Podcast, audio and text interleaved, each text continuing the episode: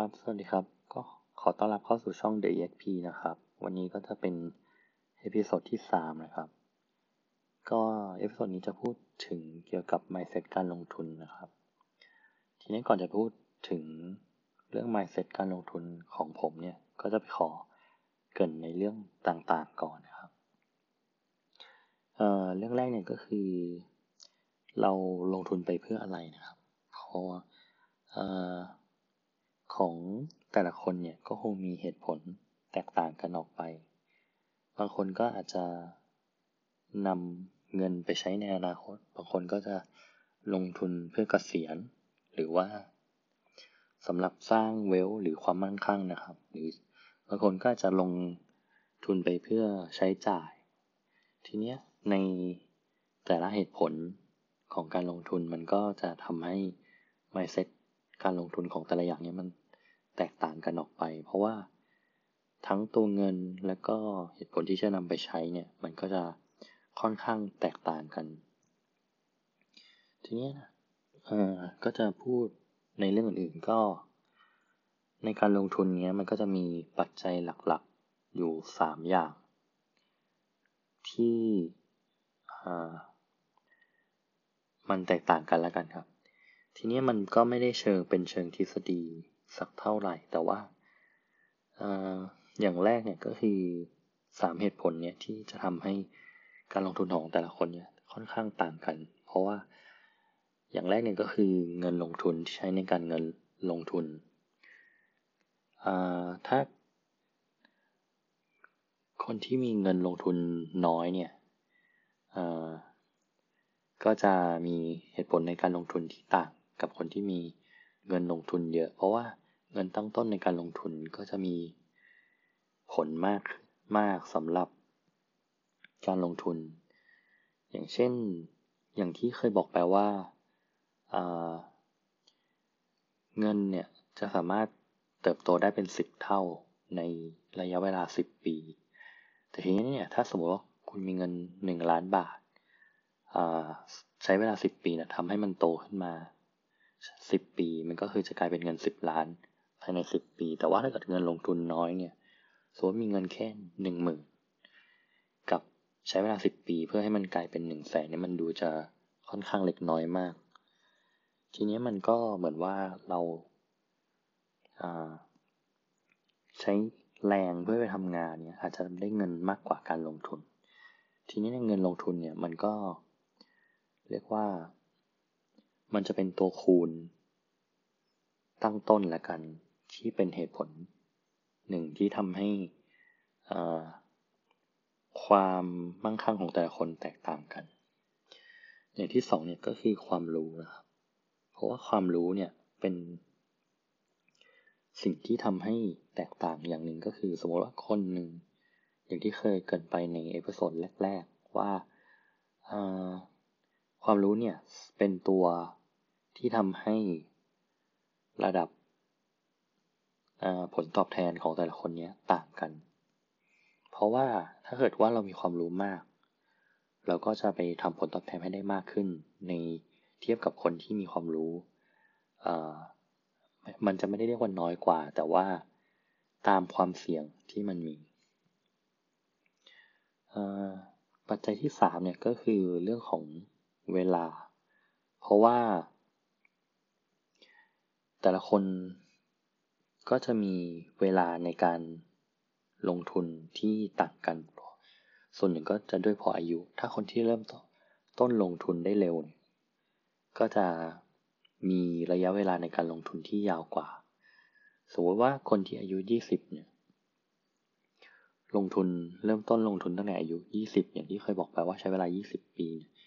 เงินลงทุนก็จะเพิ่มขึ้นมาก เพราะว่ามันมีระยะเวลาคูณเข้าไปด้วย ในแต่ละปี ทีนี้ถ้าคนที่เริ่มต้นเริ่มต้นลงทุนช้า อย่างถ้าเรามาเริ่มต้นลงทุนตอนอายุสัก40หมายความว่า ช่วงเวลาที่เรากเกษียณเนี่ยอาจจะเป็น60ปี หมายความว่าเรามีเวลาลงทุนแค่20ปี เทียบกับอีกคนที่มีเวลาระยะเวลาลงทุน40ปีมันมากกว่าค่อนข้างเยอะน่าจะเป็นตัวแปรสำคัญที่ทำให้ความมั่นคงของเขามีมากกว่า พวกนี้ก็เป็นเหมือนปัจจัยสำคัญ ทีนี้เนี่ยเเรื่องเงินลงทุนเนี่ยมันก็จะมีตามฐานะ หรือว่าเป็นปัจจัยของแต่ละคน ซึ่งมันไม่สามารถเปลี่ยนแปลงได้ ก็ถ้าบางคนที่ทางบ้านมีฐานะ ก็จะอาจจะมีเงินลงทุนจากทางบ้านมาให้ แต่ว่าถ้าบางคนที่ไม่มีเงินลงทุนมาจากทางบ้านให้ก็ต้อง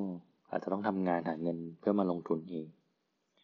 อันนี้ก็เป็นตัวแปรหนึ่งที่ทำให้มันแตกต่างกัน ทีนี้ในเรื่องของความรู้ในการลงทุนเนี่ยมันก็เป็นสิ่งที่ทุกคนสามารถศึกษาได้ แล้วก็ไปเรียนรู้ต่างๆได้ ในหลาย ๆ ที่ทั้งอ่านเองลองผิดลองถูก หรือว่าไปเรียนรู้จากคนที่เขาประสบความสำเร็จแล้ว ซึ่งแต่ละแบบมันก็จะค่อนข้างต่างกัน เพราะว่าถ้าเกิดเราลองผิดลองถูกเอง มันก็จะมี ข้อเสียอย่างเช่นเราไปลองแล้วมันผิด มันก็จะใช้เวลาที่เสียไปค่อนข้างอาจจะเยอะน้อยขึ้นอยู่กับแต่ละคน ทีนี้ในเรื่องของเวลามันก็อาจจะมีผลในเรื่องของอย่างอื่นเข้ามาเป็นปัจจัย อย่างเช่นการดูแลสุขภาพของเราหรือว่าด้านต่างๆ เพราะว่าอย่างบางคนก็ถ้าดูแลสุขภาพดีก็จะมีอายุที่เยอะก็จะมีระยะเวลาลงทุนที่เพิ่มขึ้น ทีนี้เรื่องต่อไปที่จะพูดก็คือเป็นเเราจะลงทุนในอะไรดี ทีนี้การที่เราจะเลือกไปลงทุนในสินทรัพย์สักอย่าง มันก็จะเป็นเหมือนความชอบ ความถนัดที่เราได้ใกล้ได้ใกล้ชิดกับมันด้วย บางคนอาจจะชอบลงทุนในมันจะเรียกว่า real asset ก็คือ เป็นสินทรัพย์ที่มันจับต้องได้ ก็อย่างเช่นอสังหา ที่ดิน คอนโด บ้าน หรือว่าซื้อสินทรัพย์บางอย่าง อย่างเช่นนาฬิกา ทีนี้มันก็จะมีสินทรัพย์อีกแบบหนึ่งที่เป็นเหมือนอมันจะเรียกว่า financial asset ก็คือสินทรัพย์ทางการเงิน ก็อาจจะเป็นพวกหุ้น ทองคำ หรือว่าพวกคริปโตเคอเรนซีอะไรต่างๆ พวกนี้ ซึ่งการที่เราจะเลือกลงทุนในแต่ละอย่างเนี่ยมันก็จะมีความเสี่ยง แล้วก็มีความที่เราชอบเข้าไปด้วยว่าเรารู้สึกว่าเราชอบสินทรัพย์แบบนี้นะเราก็ลงทุนกับมัน ทีนี้เนี่ยสิ่งที่เราควรจะรู้จักเกี่ยวกับ สินทรัพย์ต่างๆเนี้ยเราสมมติว่าถ้าเราสนใจสินทรัพย์อะไรสักอย่างหนึ่งแล้วก็ควรจะไปคุกคีทำความรู้จักกับมันมากขึ้น มันจะต้องใช้เวลาระยะเวลาหนึ่ง จนกว่าเราจะรู้จักมันดี เราถึงจะทำมันได้ดี ทีนี้ต่อไปก็จะพูดถึงเรื่องอตลาดหุ้นเป็นหลักก่อนแล้วกันครับ ทีนี้ตลาดหุ้นเนี่ยตลาดหุ้นคืออะไร ตลาดหุ้นเนี่ยเป็นที่รวมของบริษัทจดทะเบียน หรือบริษัทมหาชนต่างๆ ก็ถ้าเป็นตลาดไทยเนี่ยมันจะเรียกว่าตลาดเซ็ต SET นะครับเซ็ตก็เซ็ตเนี่ยเป็นอินเด็กที่รวมบริษัทต่างๆเข้ามาของไทยทั้งหมด ตอนนี้น่าจะมีประมาณ 7-800 บริษัท ทีนี่เนี่ยเซ็ตก็จะมีเซตย่อยออกมาเป็นเซตห้าสิบเซตร้อยก็คือ แยกหุ้นที่ตลาดคัดออกมาแล้วห้าสิบตัวดีที่สุด หุ้นที่ตลาดคัดออกมาแล้วร้อยตัวดีที่สุด หรือเป็นเซต HD ก็คือ หุ้นที่ตลาดคิดว่าปันผลดี ทีนี้มันก็จะมีตลาดอื่นๆเหมือนกันอย่างเช่นของอเมริกาก็จะเป็นดาวโจนส์กับ S&P ของญี่ปุ่นก็จะเป็นนิเคอิถ้าเป็นของเยอรมันก็จะเป็น DAX หรือว่าเป็นของฮ่องกงก็จะเป็นฮั่งเส็งซึ่ง concept ของตลาดพวกนี้ก็คือการที่บริษัทจดทะเบียนเนี่ยเข้ามาในตลาดหุ้นก็คือเขาเอาบริษัทของตัวเองอก็มีการคิด valuation ก็คือมูลค่าของบริษัท ว่าคือเท่าไหร่แล้วก็แตกออกมาเป็นจำนวนหุ้น แล้วก็เอาราคาคูณเข้าไปตามจำนวนหุ้น เพื่อให้เทียบเท่ากับมูลค่าของบริษัทที่เขาเข้ามาขายณวันแรกของการที่เอาบริษัทเข้ามาขายเนี่ยเราเราจะเรียกมันว่า IPO ซึ่งณปีนี้เนี่ยการที่มี IPO ในตลาดก็มีอย่างเจ้าใหญ่ ๆ ที่เข้ามาก็คือเป็นของอของเซ็นทรัลที่เอาเครือเซ็นทรัลใหญ่สุดเข้ามาขายในตลาด ก็อันนี้เป็นยกตัวอย่าง ทีนี้เนี่ยคอนเซปต์ของการลงลงทุนในตลาดหุ้นเนี่ยก็คือ เราซื้อหุ้นมาเราถือสิทธิ์ของการเป็นเจ้าของของหุ้นนั้น แต่ว่าในตลาดหุ้นเนี่ยเราไม่เราต้องแยกมันออกมาระหว่างการลงทุนกับการเก็งกำไร ซึ่งมันจะค่อนข้างแตกต่างกัน ก็ จะขอข้ามไปพูดในเรื่องของ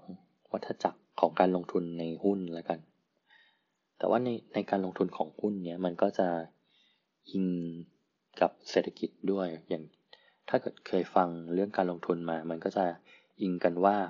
ถ้าเศรษฐกิจไม่ดีตลาดหุ้นเนี่ยจะลงมาก่อนหมายความว่า มันมีเหตุผลที่หุ้นลงมา ก่อนที่จะเกิดวิกฤตเศรษฐกิจต่างๆ หรือถ้าเกิดวิกฤตเศรษฐกิจจริงๆเนี่ยตลาดหุ้นก็จะเหมือนอโดนเทขายขึ้นมาหนัก หรือตลาดมันแคชออกไปมีคนขายหุ้นออกมาเยอะ ทีนี้ตลาดมันก็จะถูกเรียกเอาไว้ว่าเป็นตลาดหมีหรือตลาดกระทิง ถ้าตลาดกระทิงเนี่ยก็คือเป็นเหมือน bullish ก็คือเป็นเหมือนวัวกระทิงที่วิ่งขึ้น แต่ว่าตลาดหมีเนี่ยมันก็คือจะเป็นเหมือนตลาดที่ซบเซาที่เหมือนมีจำศีลทีนี้เนี่ย ในสินทรัพย์ มันก็จะแบ่งออกมาเป็นเหมือน4อย่างอ่าอย่างแรกก็คือบอลก็คือเป็นเหมือนพันธบัตรรัฐบาล ก็อย่างที่สองก็จะเป็นเงินสดหรือ cash ซึ่ง ทั้งสองอย่างนี้มันก็จะเป็นปัจจัยหนึ่งที่ทำให้มีผลกับเศรษฐกิจและตลาดหุ้นด้วย อีกอย่างหนึ่งก็จะเป็นเหมือนสินค้าโภคภัณฑ์หรือคอมมอนดี้ทีนี้เนี่ยเรียกว่าสินทรัพย์ทั้ง 4 อย่างเนี้ยมีผลต่อกัน ยกตัวอย่างเช่นณนะวันนี้เลยเนี่ยการที่ราคาน้ำมันเพิ่งลงไป 30% ในตลาดโภคภัณฑ์ซึ่งมันคือการตลาดซื้อขายล่วงหน้าเนี่ยมันมีผลกับตลาดหุ้นด้วย อย่างเช่น พอราคาน้ำมันลงมันทำให้หุ้นที่เป็นหุ้นน้ำมันต่างๆเนี่ยอย่างปตท มันราคาลงไปด้วยตาม คือน้ำมันลงไป 30%ปตท ก็แทบจะลงไป แทบจะเป็นฟอร์ก็คือฟอร์เนี่ยมันก็คือราคาเพดานที่ลงได้นะวันนั้น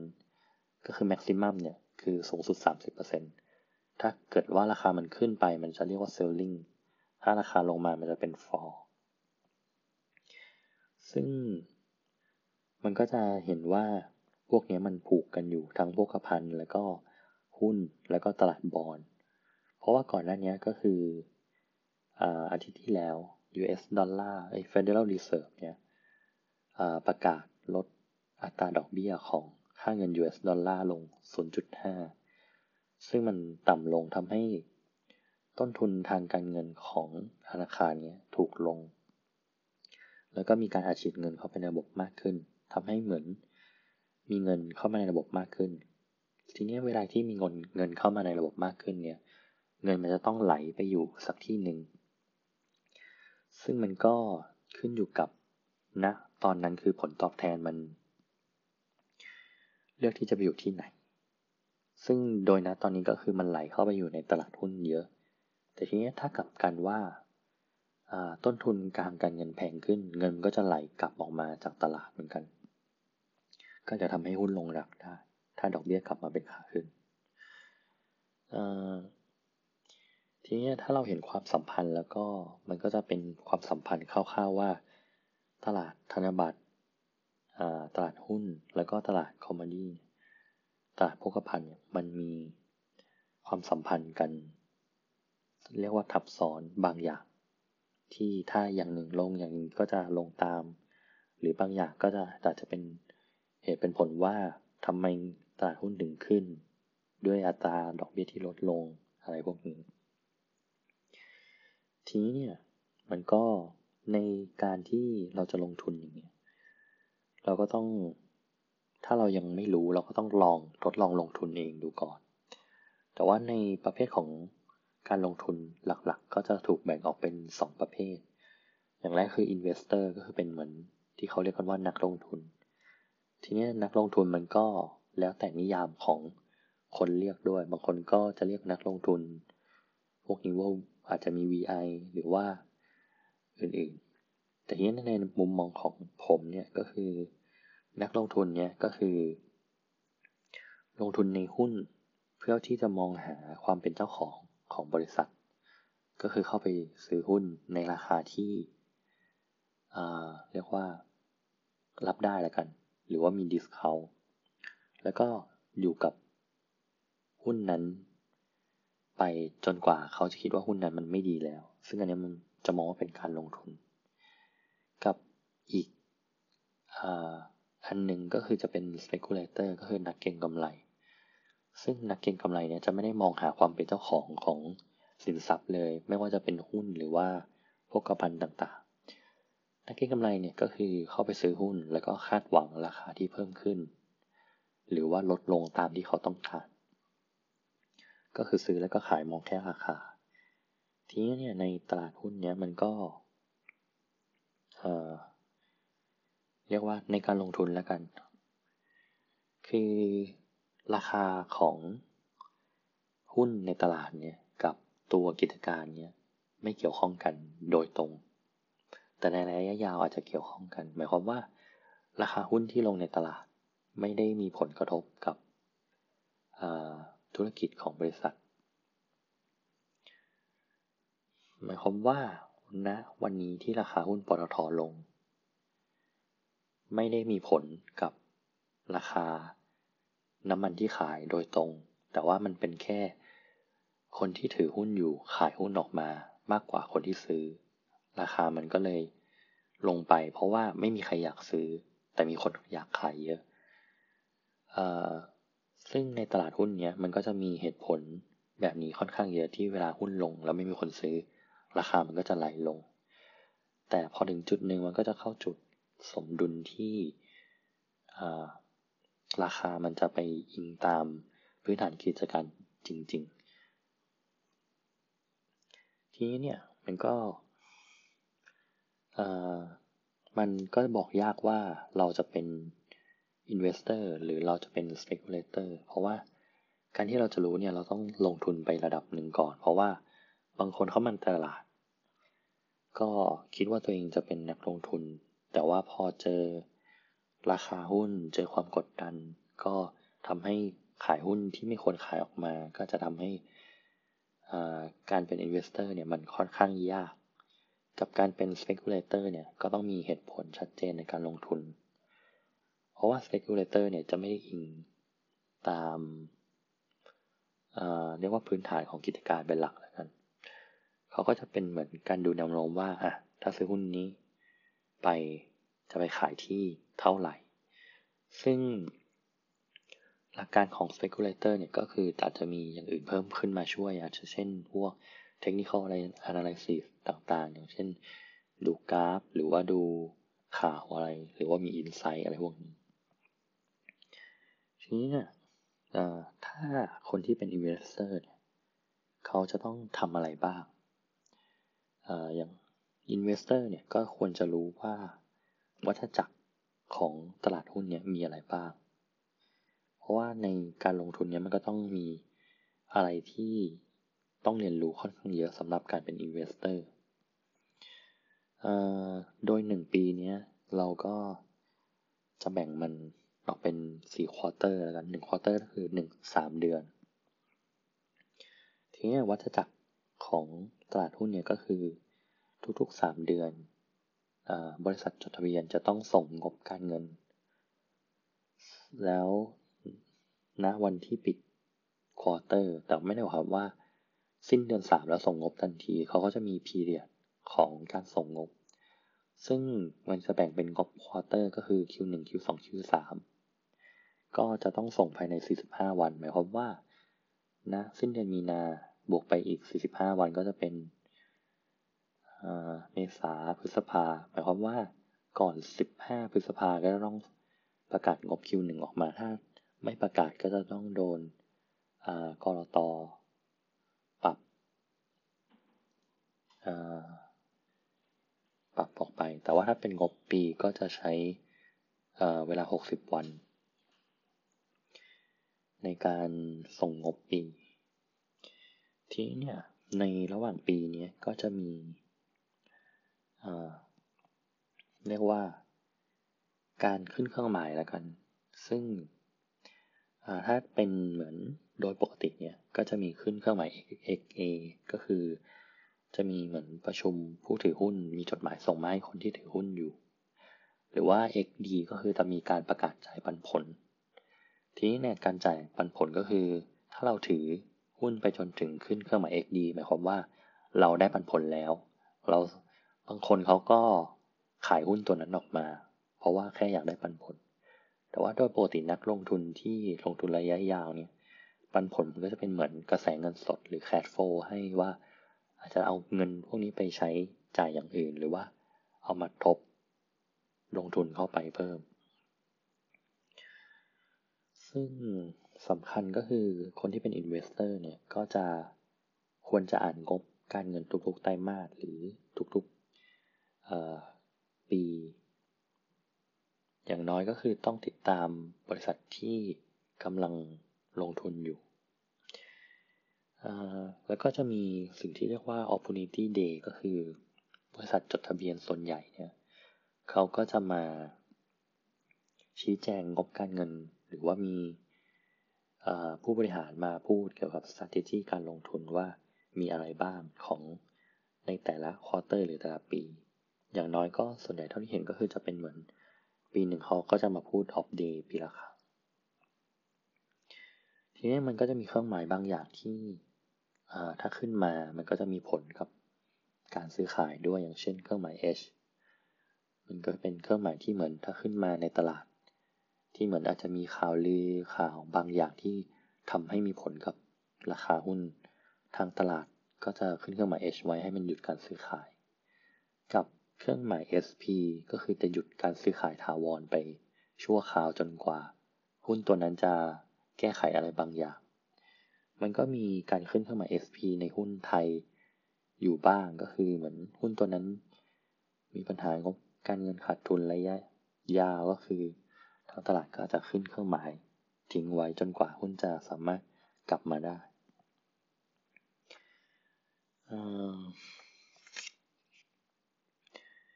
ชี้เนี่ย